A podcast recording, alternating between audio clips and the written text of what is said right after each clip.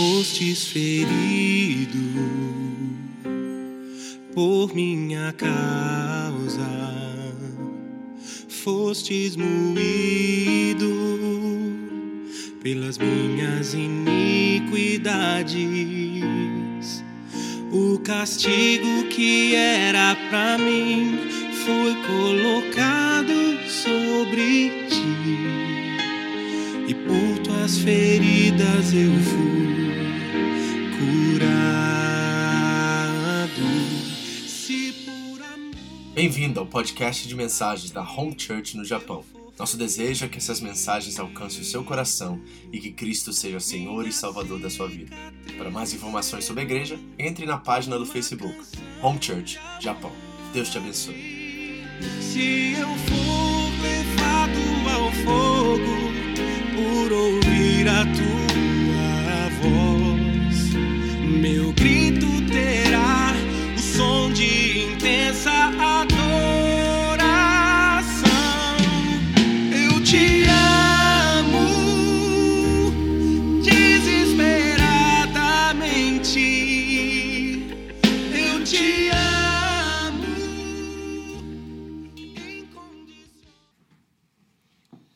Amém, amém. Bom dia novamente. Abra sua Bíblia comigo.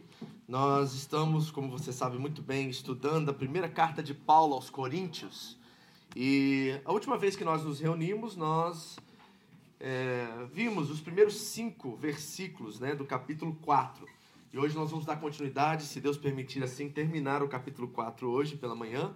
Então nós vamos ler do versículo 6 em diante, 6 ao 21, nesta manhã.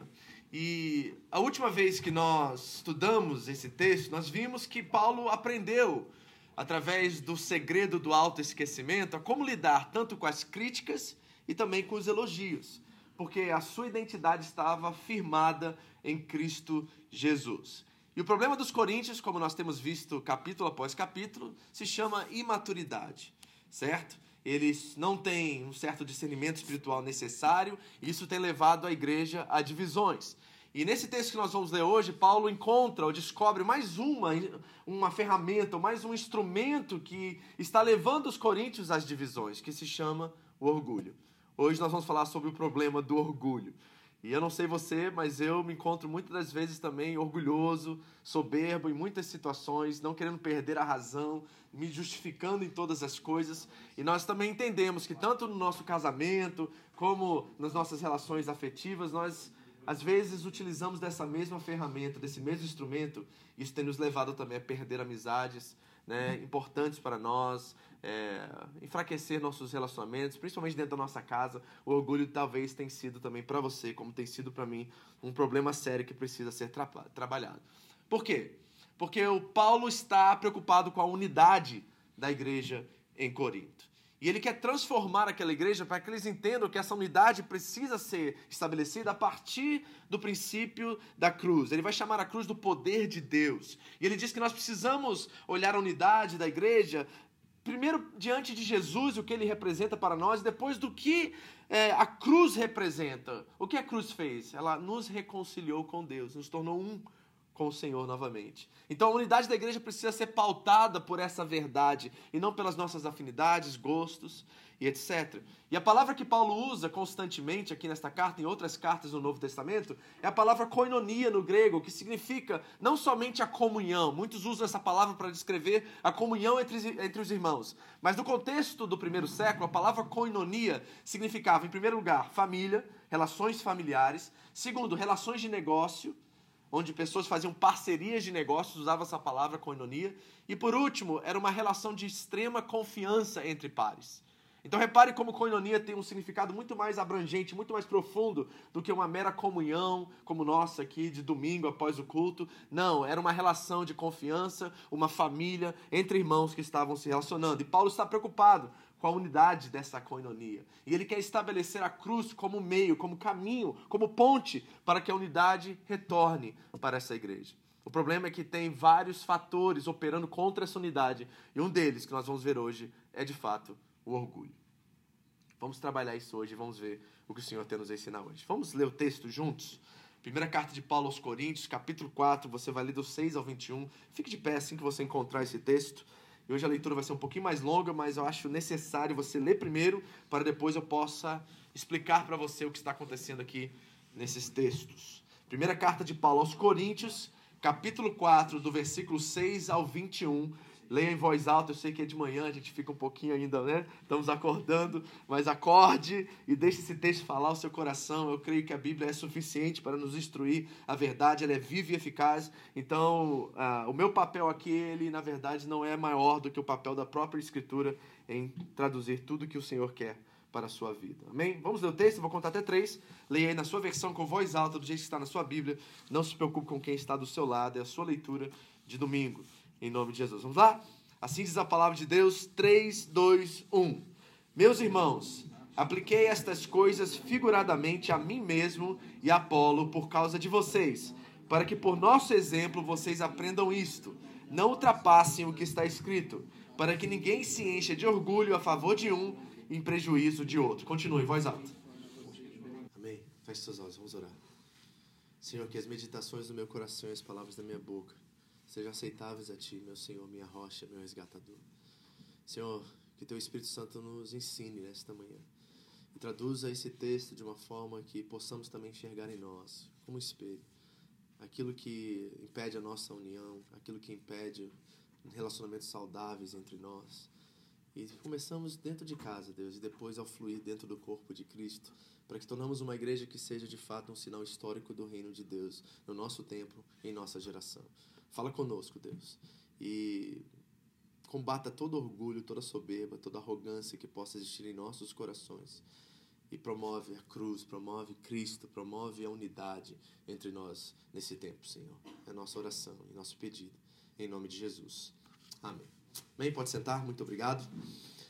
Vamos voltar ao texto, versículo 6, acompanhe comigo novamente. Diz assim a palavra de Deus. Meus irmãos, ou seja, Paulo está falando à família de Cristo. Apliquei essas coisas figuradamente a mim mesmo e a Apolo, são as duas figuras importantes ali, Paulo, o plantador da igreja, aquele que estabeleceu a igreja em Corinto, Apolo, seu sucessor, o pastor da igreja local em Corinto, por causa de vocês, para que por nosso exemplo vocês aprendam isto, não ultrapassem o que está escrito, para que ninguém se encha de orgulho a favor de um e em prejuízo de outro. O que está acontecendo no contexto em Corinto, para que vocês entendam por que a demonstração do apóstolo aqui. A igreja de Corinto não sofre perseguição do Império Romano, nem dos judeus nessa cidade. Eles estão livres para ir e vir e para se reunirem. Não há nenhum tipo de perseguição. E isso subiu a cabeça. E eles começaram a pensar que eles eram uma classe elite, um povo especial, escolhido por Deus para trabalhar e para fazer a obra e anunciar esse evangelho ao qual eles acreditavam ser uma mensagem super especial que lhes dava um poder a mais e uma superioridade acima das demais pessoas. E o que isso gerou? Isso gerou na cabeça deles um orgulho. A palavra que Paulo usa aqui para orgulho, ela é sensacional, porque quando pronunciada na linguagem original, dá um sentido de inchaço. É como se alguém estivesse enchendo um balão ou enchendo um pneu de bicicleta, por exemplo. É a palavra phusioō. Olha só o soar da palavra phusioō é a palavra que descreve esse orgulho, esse inchaço que está acontecendo. E Paulo usa essa palavra inúmeras vezes nas suas cartas, em todas as cartas que ele escreveu dentro do Novo Testamento. Ou seja, os coríntios estão se achando uma classe superior e as disputas entre eles é quem é o maior, quem é o melhor professor, o melhor apóstolo. É Paulo ou é Apolo? E Paulo estabelece um princípio aqui, a qual é aplicável a cada um de nós. Ele diz, não ultrapassem o que está escrito. No caso dos coríntios, é os Salmos, é o livro do profeta Isaías, é todo o Antigo Testamento que eles devem usar para medir e ser juiz sobre os seus relacionamentos. No nosso caso, é toda a Escritura Sagrada. Ela deve ser o juiz entre as nossas relações. Vamos aplicar isso como princípio ativo. Se um dia surgir uma divergência entre você e o seu irmão, como você deve lidar com esse problema, essa diferença de opinião, como nós, como cristãos, nos nossos dias, olhando para o texto em Corinto e olhando para a igreja de Corinto, devemos lidar com as divergências que existem entre nós. Paulo vai dizer assim, não ultrapassem o que está escrito. Então, quando há algo diferente em opinião entre nós devemos ir para a Escritura e fazer das Escrituras o nosso juiz. Ela deve nos dizer como devemos agir e devemos nos comportar diante daquela situação que está diante de nós. Mas, pastor, e se não tiver um princípio claro, algo está muito claro nas Escrituras acerca da nossa decisão e dessa divergência que nós estamos tendo? A igreja primitiva nos ensinou um princípio muito importante sobre como lidar com as nossas opiniões. Eles disseram assim: nas coisas primárias, certo, são coisas inegociáveis. São coisas de primeira importância. Nessas coisas, nós devemos todos concordar. Não há negociação. Nas coisas secundárias, liberdade. E em todas as coisas, respeito, amor, caridade.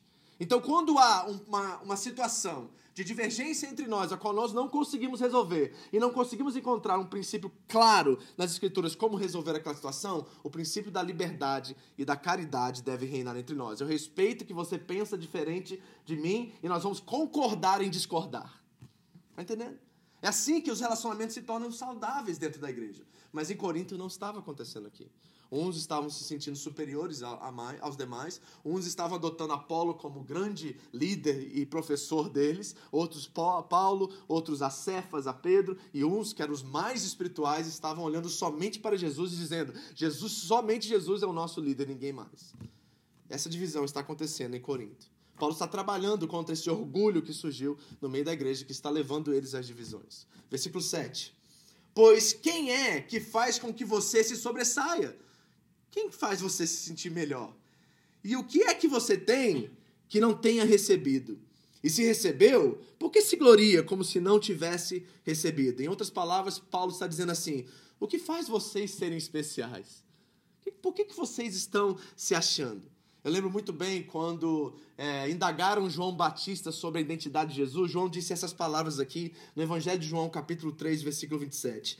Ninguém pode receber coisa alguma se não lhe for dado do céu. São as palavras de João Batista acerca da identidade de Jesus. Então, qual é o princípio a qual nós devemos aplicar aqui dentro das nossas divergências? Tudo que nós temos e tudo que somos é um presente de Deus, é a graça de Deus. Nada que temos, nada que conquistamos, não é pelo nosso esforço, pelo nosso desempenho, pela nossa capacidade intelectual, nada disso nós adquirimos por nosso mérito. Tudo é presente de Deus para nós. É o princípio ativo da graça. Paulo está dizendo assim: por que vocês estão se achando? Vocês não entendem que tudo que vocês têm, vocês receberam de Deus? Agora, da onde que os coríntios estão extraindo essa ideia de que eles são especiais? É de uma filosofia contemporânea da época do primeiro século em Corinto. Havia duas escolas filosóficas em Corinto. Um eram os estoicos e outros eram os epicuristas. Os estoicos acreditavam que você recebia um conhecimento especial, uma revelação especial, e isso fazia com que você se tornasse melhores do que os outros, e esse conhecimento especial te dava acesso à divindade, ao transcendente, ao Logos. Os coríntios estavam adotando essa filosofia e trazendo isso para o evangelho, para a igreja. E Paulo está dizendo assim: não é assim que nós vivemos entre nós, não é dessa maneira que eu ensinei vocês acerca do evangelho e acerca da pessoa de Cristo. Não, vocês não receberam algo especial como fossem pessoas especiais. Vocês são de fato da família real, vocês são filhos do rei, mas isso os torna apenas servos. Isso os torna apenas pessoas humildes de coração, a qual o seu papel agora é servir, porque o caminho do Messias, o caminho de Cristo é dizer que o maior é aquele que serve mais. Esse tal conhecimento estoico que está se apresentando dentro da igreja local está levando os coríntios a divisões. E há um sentimento de superioridade de uns sobre os demais. Paulo combate isso, ele combate isso com ironia. Eu gosto como Paulo trabalha essa ideia estoica dentro da igreja. Olha o versículo 8 que ele diz, exatamente o que os estoicos diziam. Ele diz assim: vocês já estão fartos, coríntios? Já são ricos? Chegaram a reinar sem nós? Sim, quem dera que vocês fossem reis, para que também nós viéssemos a reinar com vocês. Paulo está sendo irônico aqui, certo? Porque é exatamente assim que os estoicos acreditavam. Quando nós recebemos esse conhecimento especial, agora nós nos tornamos reis sobre os demais na sociedade. Somos uma classe elite especial, superior a todos. E Paulo está dizendo assim, de forma irônica: vocês já se tornaram ricos? Vocês já são fartos? Já têm esse conhecimento especial a mais do que eu? E eles estão pensando assim: para que nós precisamos de Paulo? Nós já temos o conhecimento que nós precisamos. Deixa Paulo de lado. Afinal de contas, ele está lá em Éfeso, cuidando de outra igreja. Nós conseguimos assumir a bronca aqui. Nós temos líderes e pessoas entre nós que são muito mais inteligentes e muito superiores a Paulo. Olha a ideia. Aí começa a divisão, uns querem continuar com Paulo, aí outros preferem a Apolo e outros preferem a Pedro, e aí tem a classe especial que prefere somente a Jesus. Agora eu penso, não é muito pertinente aos nossos dias essa ideia de que nós, como crentes, somos especiais? Já ouviu o crente dizer para você, eu sou cabeça e não sou cauda? Já ouviu isso? Já viu esses versículos tirados de contexto para proclamar uma certa superioridade? Eu detesto essas palavras como... Eu sei que a Bíblia usa elas, mas os crentes usam de forma completamente equivocada. Nós somos filhos de Deus e eles são pagãos. Nós somos filhos de Deus e aqui estão os ímpios. Já ouviu isso? Gente, arrepia quando eu ouço isso, porque dá vontade de pegar pelo pescoço um crente desse. É bode ou ovelha, né? É essa ideia estoica, sabe? De que nós somos especiais de alguma forma e que porque nós temos o Evangelho e nós somos chamados filhos de Deus, que agora nós somos melhores do que os demais. Essa ideia está muito presente ainda nas igrejas dos nossos dias. E nós precisamos deixar esse orgulho de lado. Para que a unidade seja o veículo, seja a forma, o amor seja a forma como nós nos relacionamos. É tudo graça, gente. Você pode dizer isso para a pessoa do seu lado? É tudo graça? Não se acha. Diga a ele assim, ó, para de se achar, porque tudo que você tem, você recebeu. Amém? Amém? E Paulo usa de ironia com a igreja de Corinto. Diz assim, vocês se acham ricos? Vocês já se acham fartos? Já acham que receberam alguma coisa especial? Tudo que vocês têm vem de Deus. Nada que vocês têm, vocês conquistaram por força ou por mérito. Tudo vem de Deus, é tudo graça de Deus. E aí Paulo, de forma muito sábia, ele começa a revelar aos coríntios o que significa servir a Deus. O que significa ter um ministério cristão, o ministério da cruz. E ele aplica a teologia da cruz ao ministério da cruz. Os próximos versículos, Paulo vai nos revelar quais são as características do verdadeiro ministério cristão. Primeiro, para eles como apóstolos, eles são os desbravadores, aqueles que estão levando a mensagem inspirada por Deus, mas isso também se aplica a nós, que estamos servindo a Deus no nosso tempo. Nós precisamos entender quais são as características desse ministério para que o orgulho não encontre lugar em nossos corações. Então vamos ver o que Paulo diz sobre o ministério cristão.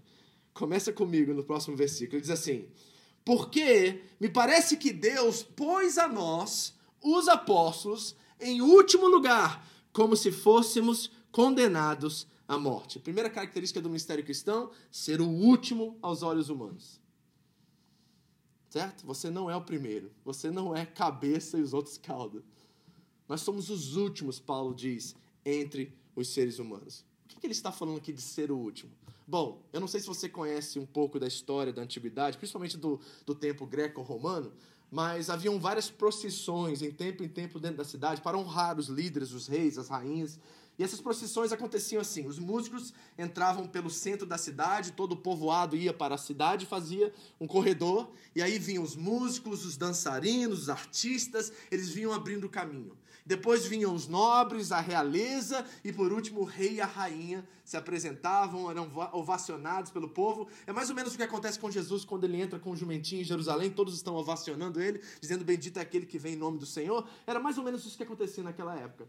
E será que Paulo está se referindo a isso? Ele ser o último, como ser o rei, como ser a rainha? Eu acredito que não. Tinha um outro tipo de procissão, que acredito que é a procissão que Paulo está se referindo aqui. Era a procissão de triunfo dos romanos. Sabe como é que era essa procissão? Começava primeiramente com um general vitorioso voltando da guerra. Ele passava pelo Arco do Triunfo na cidade e ia em direção ao povo para o centro da cidade. Primeiro vinha o imperador na frente. Depois vinham os seus soldados, os cavaleiros, né? Os seus grandes soldados vitoriosos da guerra. Depois vinham os prisioneiros e o exército inimigo. E eles colocavam incenso ao redor desse exército inimigo. É por isso que Paulo vai dizer, para alguns o perfume de Cristo é para a vida e para outros é para a morte. Aquele incenso, aquele cheiro de morte estava no centro da cidade porque o exército inimigo estava entrando. Uns eram levados escravos, outros eram executados ali na hora. Então, por último, vinha os soldados do exército inimigo e aí lá no final, sabe quem vinha como troféu? O rei do exército inimigo. Ele era o último. E sabe o que acontecia? Levavam esse rei até o centro da cidade e ali executavam ele diante de todo o povo, como um sinal de autoridade, de poder e de glória dos romanos. É sobre isso que Paulo está dizendo aqui. Nós somos o último, nós somos aquele que será executado. Os apóstolos são os últimos e todos eles foram executados. Todos eles foram assassinados. Por exemplo, no ano 70, quando Roma invade Jerusalém e mais de 1 milhão de judeus morreram, os cristãos receberam uma profecia dias antes e fugiram da cidade. Mas 1 milhão de judeus morreram E lá se conta que quando Tito, que foi aquele que invadiu, voltou para Roma vitorioso da sua vitória em Jerusalém, ele entrou pelo Arco do Triunfo e lá no final estava um líder judeu. O nome dele, vou até dar para vocês, era Simão Bar Giora. E ele estava lá no final da procissão, levaram ele para o centro da cidade e ali executaram o líder judeu. Paulo está se referindo exatamente a isso. Nós somos os últimos aos olhos humanos. Então, Paulo está tentando desinchar o conceito orgulhoso dos coríntios acerca de quem eles são, porque são filhos de Deus. Ele diz assim, se você quer servir a Deus, prepare-se para ser o último. Amém? Amém? Nós temos essa ideia de que servir a Deus é um motivo de prestígio e de honra. Paulo vai dizer assim, não. Ele vai falar, é motivo de chacota. É motivo de ser olhado como, segundo a característica que ele diz, como espetáculo para o mundo. Então a primeira é ser o último. Segundo, ser um espetáculo para o mundo. Ele diz assim, porque nós nos tornamos espetáculo para o mundo, tanto para os anjos como para os seres humanos. Paulo está dizendo, nós somos motivo de chacota, de ridicularização. Quando olham para mim, eu, um fraco apóstolo, um homem doente, talvez nesse momento já da vida dele, eu sou ridicularizado. Quem é esse judeu que está entrando aqui tentando nos ensinar sobre uma nova revelação e sobre um rei que agora tomou posse e está reinando sobre o mundo? Quem é esse figura? Quem é essa pessoa? Paulo está dizendo assim, olha, eu sou espetáculo para o mundo.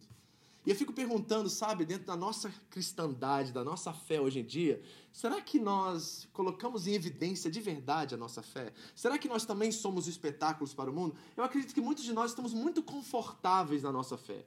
Deixa eu perguntar uma coisa para vocês, vê se você se identifica. Você está sendo perseguido pela sua fé de alguma forma ou maneira em algum lugar hoje? Se a resposta é não, será que pode ser que a sua fé não esteja em evidência como deveria estar? Se está tudo normal, natural, tudo bem. Eu nunca encontrei um estágio de estar normal as coisas para mim nesses 20 anos que eu tenho caminhado com Jesus. Na hora que eu me alegro com alguma coisa, parece que 20 minutos depois já tem um motivo de tristeza. Já tem alguém me importunando, já tem alguém me criticando, já tem alguém me colocando contra a parede. Parece que Deus está dizendo assim, ó, não fique confortável na sua fé, porque a fé não é conforto. A fé não é uma corrida de 100 metros, é uma maratona de muito sacrifício, dor, de cãibras. E muitos de nós, acredito, por estarmos num país de primeiro mundo, com liberdades como os coríntios tinham, nós descansamos, relaxamos, fazemos da igreja, do culto, dos compromissos que nós temos com Deus, algo que fazemos se dar. Vivemos de qualquer forma a nossa fé cristã e não evidenciamos ela de forma alguma ao ponto de sermos perseguidos. Você sabe que o mundo, a sua fábrica, o lugar que você trabalha, os seus vizinhos, todos eles vivem em valores e princípios completamente opostos aos seus. E a pergunta é, se você não está incomodando eles e eles não estão incomodando você, será que a sua fé está em evidência como deveria estar? Será? Por exemplo, como você usa a sua fé? Você usa a sua fé com uma expectativa que tudo dê certo em 2021? Não, pastor, eu tenho fé que 2020 foi o terror, deu tudo errado. Mas eu tenho fé que 2021 vai dar tudo certo, vai funcionar a minha fé. Posso dizer uma coisa? Guarde isso. Uma fé pragmática ou funcional é maldita. Uma fé pragmática ou funcional que só serve de forma utilitária, que nós usamos Deus quando estamos passando por dificuldades, trazemos Deus como se fosse um item no supermercado, na prateleira de um supermercado, e aí nós trazemos ele, aplicamos ele numa situação difícil, e depois colocamos ele de volta na estante. Essa fé, ela é maldita. Ela não funciona, ela não serve para nós. Nós não podemos usar a fé como instrumento para que quando as coisas darem errado. Nós não podemos fazer isso. Uma fé que é um instrumento que nós usamos para as coisas darem certo, ela é maldita. O que é fé, pastor? Fé é um fundamento que te revela a vontade de Deus quando tudo está dando errado. Isto é fé. É quando tudo está dando errado, você tem um fundamento, uma convicção, uma certeza que todas as coisas estão cooperando para o seu bem, que Deus é por você e não contra você. Então, no meio de todo o caos, no meio de toda a dificuldade, toda a luta, a fé não vem para resolver o problema, ela vem para fazer-me entender a vontade de Deus no meio dele. Paulo está dizendo assim, se a sua fé não está operando diante desse paradigma, dessa verdade, talvez você já não é mais alguém, sabe, que incomoda, que transforma, que muda a realidade. Você é simplesmente mais um ser humano vivendo essa vida e esperando a hora de morrer, e aí por essa ideia de céu que você tem, onde você vai ter descanso eterno. Será que é isso? Será que a fé é um lugar que nós vamos após a morte para ficar tocando harpa ou descansando o dia inteiro? Ou será que é um lugar com propósito, onde o Criador que criou esse céu tão maravilhoso, com tanta verdade, tanto propósito, tanta criatividade, será que o céu vai ser um lugar menos do que essa realidade que nós vivemos atualmente? Então, muitos de nós estamos boiando, sabe? A nossa fé é simplesmente mais uma coisa que a gente coloca na agenda. E Paulo vai dizer assim, se a sua fé é verdadeira, se ela está realmente ativa, você vai ser espetáculo para o mundo. As pessoas vão te ridicularizar, vão duvidar, vão falar mal de você, você vai se tornar calúnia de muitos. E ele continua, né? E ele diz assim, olha, terceiro princípio. Primeiro, nós somos os últimos. Segundo, ele vai dizer, nós somos espetáculo. Terceiro, ele diz assim, ó, nós somos loucos. A palavra ali é tolo, tá? Não é é tolo. Nós somos tolos por causa de Cristo, e vocês são sábios em Cristo. Nós somos fracos, e vocês são fortes. Vocês são honrados, e nós somos desprezados. Ironia de novo. Paulo está dizendo assim, vocês não acham que tem alguma coisa de errado aí? Por que nós estamos sofrendo tanto e vocês de boa? É isso que ele está dizendo aqui. Ele não está dizendo assim, nós apóstolos, nós sofremos mais, então merecemos mais honra e prestígio e recompensa na eternidade. Ele está olhando para a ideia dos coríntios sobre fé e dizendo assim, por que vocês não estão passando pelo que nós estamos passando? Por que vocês estão relaxados? Por que há tanta liberdade entre vocês e vocês estão vivendo como reis e fartos? Tem alguma coisa errada na sua fé. Talvez ela se tornou utilitária. Talvez ela se tornou um instrumento que você usa quando as coisas estão dando errado na sua vida. Paulo está dizendo, não é assim. Ele parte para a ironia novamente, não é? E o que ele está afirmando aqui? Que ser é muito maior, é infinitamente melhor, é muito maior do que ter. As circunstâncias da nossa vida não definem quem nós somos.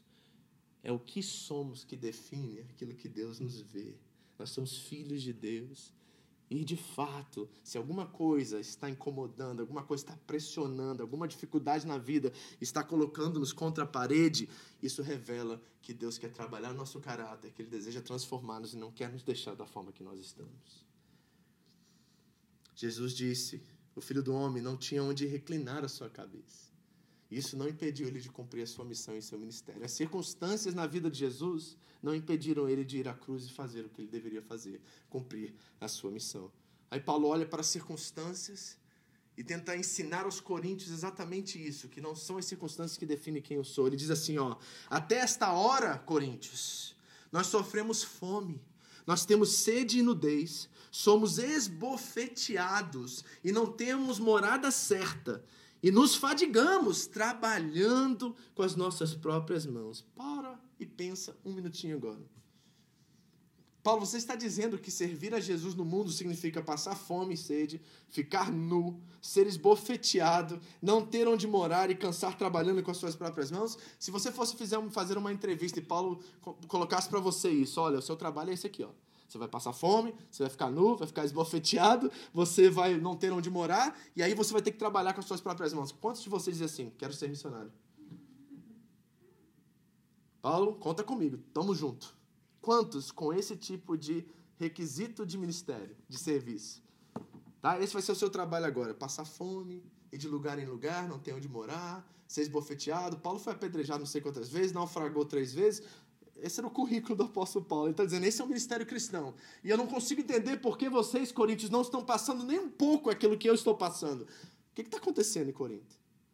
Será que eles adotaram e trocaram o evangelho pela ideia estoica de viver, de serem reis e fartos? Será que é isso que está acontecendo aqui? E a pergunta é para nós. Será que como nós estamos reagindo ao que nós estamos ouvindo aqui nesta manhã? Será que nós estamos pensando assim, nossa, pastor, dura essa palavra, você quer que eu sofra? Não, não estou pedindo para você ser masoquista e esperar 2021, ano do sofrimento. Aleluia, glória a Deus. Ninguém quer isso. Nós não gostamos de sofrer e não queremos sofrer. Deus não quer que nós soframos. Mas Ele sabe que o sofrimento é inevitável nesse lado da eternidade. Então nós temos uma opção, nós vamos ser adultos e lidar com isso de forma madura, e entender que isso também, porque somos filhos, coopera para o nosso bem, e não tentar identificar o diabo, ou tentar identificar que nós estamos em algum tipo de maldição porque estamos sofrendo, porque a ideia da cristandade moderna, contemporânea é, se furou o pneu do meu carro, o diabo furou. Se eu fui mandado embora, tomei um cubi, é porque o diabo está furioso. Não, gente, calma. Vamos ser adultos. Vamos entender que Deus está nisso também, e Deus trabalha no caos, e Ele usa e trabalha o nosso caráter, nossa dependência. O 2020, na sua vida, tenho certeza que Deus trabalhou a dependência como nunca, e foi no momento mais difícil que talvez você já viveu. Então, por que a gente não está sofrendo como nós deveríamos sofrer? Será que o nosso evangelho é raso? Será que a nossa proposta de fé ativa, ela é fraca, ela é inevidente? Nós temos que pensar sobre isso. Por que a gente não está causando impacto? Por que a gente não está mudando pessoas? E não está, incomodando as pessoas a mudarem também? O que está acontecendo conosco? Paulo está ensinando aos coríntios um novo jeito de ser humano. Um novo jeito de enxergar a vida, o mundo. Não a partir das suas circunstâncias, mas a partir daquilo que Deus é e daquilo que eles são em Cristo Jesus. Isso é importante. E Paulo vai dizer isso, tudo faz parte da nova natureza. Não é comportamento, não é desempenho, não é o que você adquire, não é um conhecimento especial que vem dos estoicos para você. Não. Agora que Cristo está em você e você nasceu de novo, há um novo jeito de ser humano. Porque olha o que ele diz no versículos 9 em diante. Quando somos insultados, bendizemos. Como somos perseguidos, suportamos. Quando somos caluniados, procuramos conciliação. E até agora, temos chegado a ser considerados lixo do mundo, escória de todos. Sabe o que Paulo está dizendo aqui? Que só podemos devolver aquilo que nós temos. Nós só devolvemos o que está em nós. Então, se alguém vem com mal com vocês, você devolve mal, é isso que está em você. Paulo diz aos Romanos, capítulo 12, não vença o mal com o mal, mas vença o mal com o bem. Espere em Deus a vingança. Não faça vingança com as suas próprias mãos. Dê aquilo que você tem. Paulo está dizendo, eu tenho o quê? Quando eu sou insultado, falam mal de mim, eu devolvo bênção. Da minha boca só sai bênção, porque é isso que eu sou. Quando me perseguem, sabe o que eu faço? Eu não devolvo perseguição, eu suporto. Eu seguro firme, eu sei que Deus é comigo. Quando eu sou caluniado, eu não devolvo calúnia. Eu busco conciliação. Porque é isso que eu sou. É isso que está dentro de mim. É isso que eu posso entregar. Só aquilo que eu tenho dentro de mim. E é interessante que Paulo usa uma palavra aqui para descrever ele como lixo do mundo, que no contexto grego é muito interessante. Essa palavra aqui, escória, o lixo do mundo, era uma palavra usada pelos gregos naquela época para descrever os sacrifícios humanos que eles faziam quando um tipo de peste ou uma calamidade vinha sobre a cidade. Eles pegavam os prisioneiros do Estado ou os escravos que eles possuíam e eles sacrificavam aos deuses esses homens e mulheres como aplacar a ira desse Deus que trouxe a calamidade e a peste sobre aquela cidade. Paulo está dizendo assim, eu sou como esses escravos, eu sou como esses homens que são entregues como sacrifícios aos deuses por vocês. Ele está dizendo, sabe uma coisa? Aos olhos dos homens, eu sou meramente como estes. Eu sou, aí ele vai dizer aos Romanos, lá no capítulo 12, você lembra disso? Irmãos, pela misericórdia de Deus, apresentai os vossos corpos como sacrifício vivo e aceitável a Deus, que é o vosso culto racional. Está aqui. Paulo era um sacrifício vivo ambulante por todas as igrejas. Onde ele ia pregar o evangelho e estava exposto à morte. Isso é ser lixo do mundo. A questão é, será que o nosso evangelho, a nossa fé, está pautada por essa verdade encontrada nas Escrituras, inspiradas por Deus através da vida de alguém como Paulo? De novo eu digo, não é masoquismo isso. Eu não estou pedindo ninguém para sofrer, mas nós sofremos com esse princípio, essa verdade no nosso coração. Nós temos isso como base, ou será que o orgulho é algo que toma a nossa vida e nós nos sentimos superiores e elite, de alguma forma, quando isso acontece? Versículo 18. Alguns de vocês, coríntios, se encheram de orgulho, como se eu não fosse mais visitá-los. Mas em breve, se o Senhor quiser, irei visitá-los. Então conhecerei não a palavra, mas o poder desses orgulhosos. Tá? Muita lábia, muita falação, muita gente inteligente, cheia de conhecimento, né? Achando-se superior, falando um monte. Aí Paulo diz assim, então vamos ver o que eles têm. Vamos ver se a lábia vai funcionar quando o poder de Deus se manifestar no meio deles. Paulo era ousado, né? Por quê? Porque Paulo era pai espiritual dessa igreja. Paulo sabia com quem ele estava lidando. Paulo gerou essa igreja com o seu esforço, com a sua oração, com o seu jejum, com a sua vida, com o seu testemunho. Paulo gerou essa igreja. Ele diz assim, vamos ver se esses orgulhosos têm verdadeiro poder ou é só blá, blá, blá. Aí ele continua, porque o reino de Deus consiste não em palavra, mas em poder. Mas ele vai além disso, né? Volta comigo no 14. Ele diz assim, não escreva essas coisas para que vocês fiquem envergonhados, meus filhos. Pelo contrário, para admoestá-los como a meus filhos amados. Porque ainda que vocês tivessem milhares de instrutores em Cristo, não teriam muitos pais. Pois eu gerei vocês em Cristo Jesus pelo Evangelho. Aos Gálatas, Paulo se chama de mãe. Ele diz assim, eu tenho dores de parto até agora, até que Cristo seja formado em vocês. Olha o coração de pai do apóstolo Paulo e de mãe do apóstolo Paulo. Paulo considerava um pai dessa igreja, um pai espiritual para essa igreja. Então nós vemos aqui o quê? Uma liderança plural, sim, vocês têm 10 mil instrutores. Paulo não está preocupado com pessoas, líderes no meio da igreja que estão se levantando para instruir o povo. Mas Paulo está dizendo, tem uma base. Tem um cuidado paternal aqui. Vocês não estão vivendo qualquer evangelho, ou vocês não estão reproduzindo o que esses líderes falam. Nós temos a Escritura, ele diz, pelo Evangelho e em Cristo Jesus que vocês foram gerados. É pelo Evangelho em Cristo Jesus. Então nós temos uma base. E aí nós voltamos àquilo que Paulo coloca em colchetes aqui, desde o versículo 6 até o 21. Primeiro, não passe além daquilo que está escrito. O que quer dizer com isso, pastor? Que a partir de hoje, quando você tiver um problema com alguém aqui nessa igreja, vá para as Escrituras. Não passe, não ultrapasse o que está escrito ali. Ali tem princípios, ali tem respaldo, ali tem uma clara certeza de como devem ser os nossos relacionamentos. E nós nos submetemos à palavra viva e eterna de Deus. É isso. Vocês não têm 10 mil instrutores, vocês têm pastor nessa igreja, e esse pastor é pautado pela palavra, ele está olhando para Cristo, ele quer ver Cristo formado em vocês, e nós precisamos confiar, entendendo que nós somos imitadores de Cristo. Imitadores de Cristo. Paulo diz exatamente isso. Portanto, versículo 16, eu peço a vocês que sejam meus imitadores. Paulo diz aos Coríntios no capítulo 11, sede meus imitadores enquanto eu sou de Cristo. Aí sabe o que Paulo faz? Ele pensa assim, Paulo, o discurso está lindo, você é nosso pai, né? Ele assume a autoridade dele, talvez os coríntios estão lendo essa carta e nós já sabemos que eles não receberam bem essa carta, porque Paulo vai visitar essa igreja e tem um problema sério lá, eles não receberam bem o que Paulo está dizendo aqui. Mas reparem que Paulo não é só homem de palavra. Ele diz assim, continuando no versículo 16, por esta causa, para que não seja só da minha boca para fora, eu enviei vocês até vocês, Timóteo, que é meu filho amado e fiel no Senhor, o qual fará com que vocês se lembrem dos meus caminhos em Cristo Jesus, como por toda parte ensino em cada igreja. Eu não vou só falar, eu vou enviar Timóteo. E quando eu enviar Timóteo, vocês vão ver em carne viva o que significa ser seguidor de Jesus Cristo. Porque Timóteo, meu filho amado e fiel no Senhor, vai lhe ensinar a você e mostrar a vocês o que eu tenho sofrido pelo Evangelho e como é minha conduta e minha vida em Deus. Minha fé não é rasa, minha fé não é da boca para fora. Aquilo que eu prego, eu vivo. Paulo está enviando Timóteo para testemunhar isso. Então, meus irmãos, para a gente fechar aqui. Vocês têm pastor nessa igreja. Agora, esse pastor não é o general, não é um líder a qual vocês batem continência e se submetem a cada palavra que ele diz. Você só submete aquilo que ele se submete à palavra e aquilo que está escrito. Não ultrapassem o que está escrito. E quando nós não tivermos clareza naquilo que foi escrito, nós adotamos o princípio da liberdade e da caridade.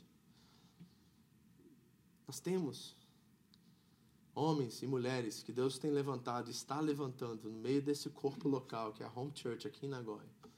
Pessoas que amam a Deus, pessoas que querem seguir Jesus Cristo, pessoas que vivem o Evangelho de verdade e pessoas que vivem a sua vida em imitação a Ele. Enquanto eles imitem a Cristo, imitem a eles.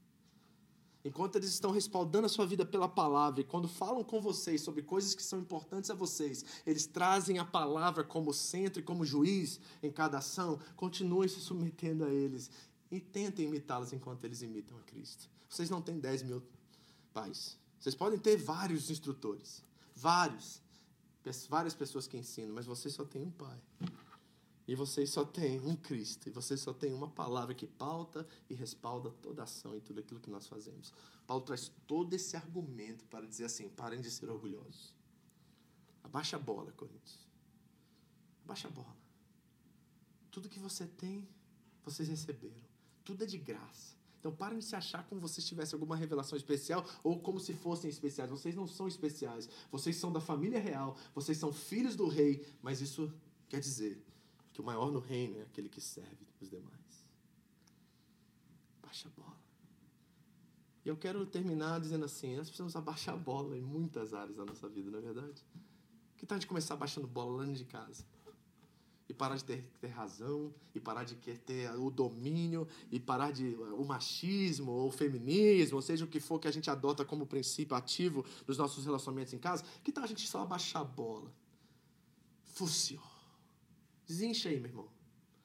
Não deixa o orgulho ser o carro-chefe desses relacionamentos. Não deixa o orgulho assumir quem você é. Não deixa o orgulho ser também o jeito que você se relaciona aqui nesta igreja. Porque não vai dar certo esse negócio. Vai gerar divisão. Vai gerar problemas entre nós. Inveja, ciúmes e outras coisas que vêm com o pacote do orgulho. Que tal a gente abaixar a bola, igreja, hoje? Que tal a gente olhar para os coríntios e olhar para esse argumento e esse consolo e essa demonstração do apóstolo Paulo e dizer assim, meu Deus, eu preciso realmente abaixar a bola. Eu preciso de menos orgulho na minha vida, na minha história. Então eu quero orar por vocês nessa manhã. Orar para que esse orgulho te deixe, sabe? Que ele vá embora, que ele seja repreendido em nome de Jesus. E que você se torne uma pessoa equilibrada, humilde. Uma pessoa que entende se você tem alguma coisa porque Deus te deu. Você não é o bambambam, você não é o cara, você não é a cara. Você é alguém amado por Deus, filho de Deus, da família real, mas isso faz com que você seja, sabe, amante dos seus inimigos, servo entre os demais, filho de Deus nessa forma, desse jeito. Que tal a gente pedir ao Senhor que tire todo orgulho, soberba, arrogância do nosso coração, para que ao começar dentro de casa e transborde em outros relacionamentos, na fábrica, no trabalho, na igreja, nós possamos ver a humildade reinar, a caridade, a liberdade, o amor, ser a virtude que realmente transforma e impacta. Que tal a nossa fé sair do escanteio, sair lá do quarto secreto lá e vir para fora? Porque o próprio Tiago, apóstolo, vai dizer que a fé sem obras ela é morta. Então, que tal a gente colocar nossa fé em evidência e realmente sofrer pelo Evangelho? Será que está muito fácil ser crente hoje? Se está muito fácil para você ser crente, tem alguma coisa errada. Eu quero dizer para você, está tudo dando certo. Amém. Graças a Deus por isso. Mas saiba que no mundo tereis aflições, mas tende bom ânimo. Primeiro Ele nos deu a sua paz e depois Ele venceu o mundo. Mas nós precisamos reagir a isso que nós ouvimos aqui nesta manhã. E a reação talvez seja uma postura em fé hoje. Diz assim, eu quero abandonar todo orgulho que está dentro de mim. Eu quero mudar essa forma minha de ser, ter a razão, de ser, sabe, forte demais. E eu quero que Cristo venha habitar em mim, que a paz que excede o entendimento tome meu coração. Vamos orar por isso. Eu te amo desesperadamente. Eu te amo incondicionalmente. Muito obrigado por ouvir essa mensagem. Foi um prazer ter você conosco. Entre em contato, Home Church Japão no Facebook. Nos deixe saber como Jesus transformou a sua vida. Deus te abençoe. Tudo que eu fizer será tão pouco para retribuir. Eu te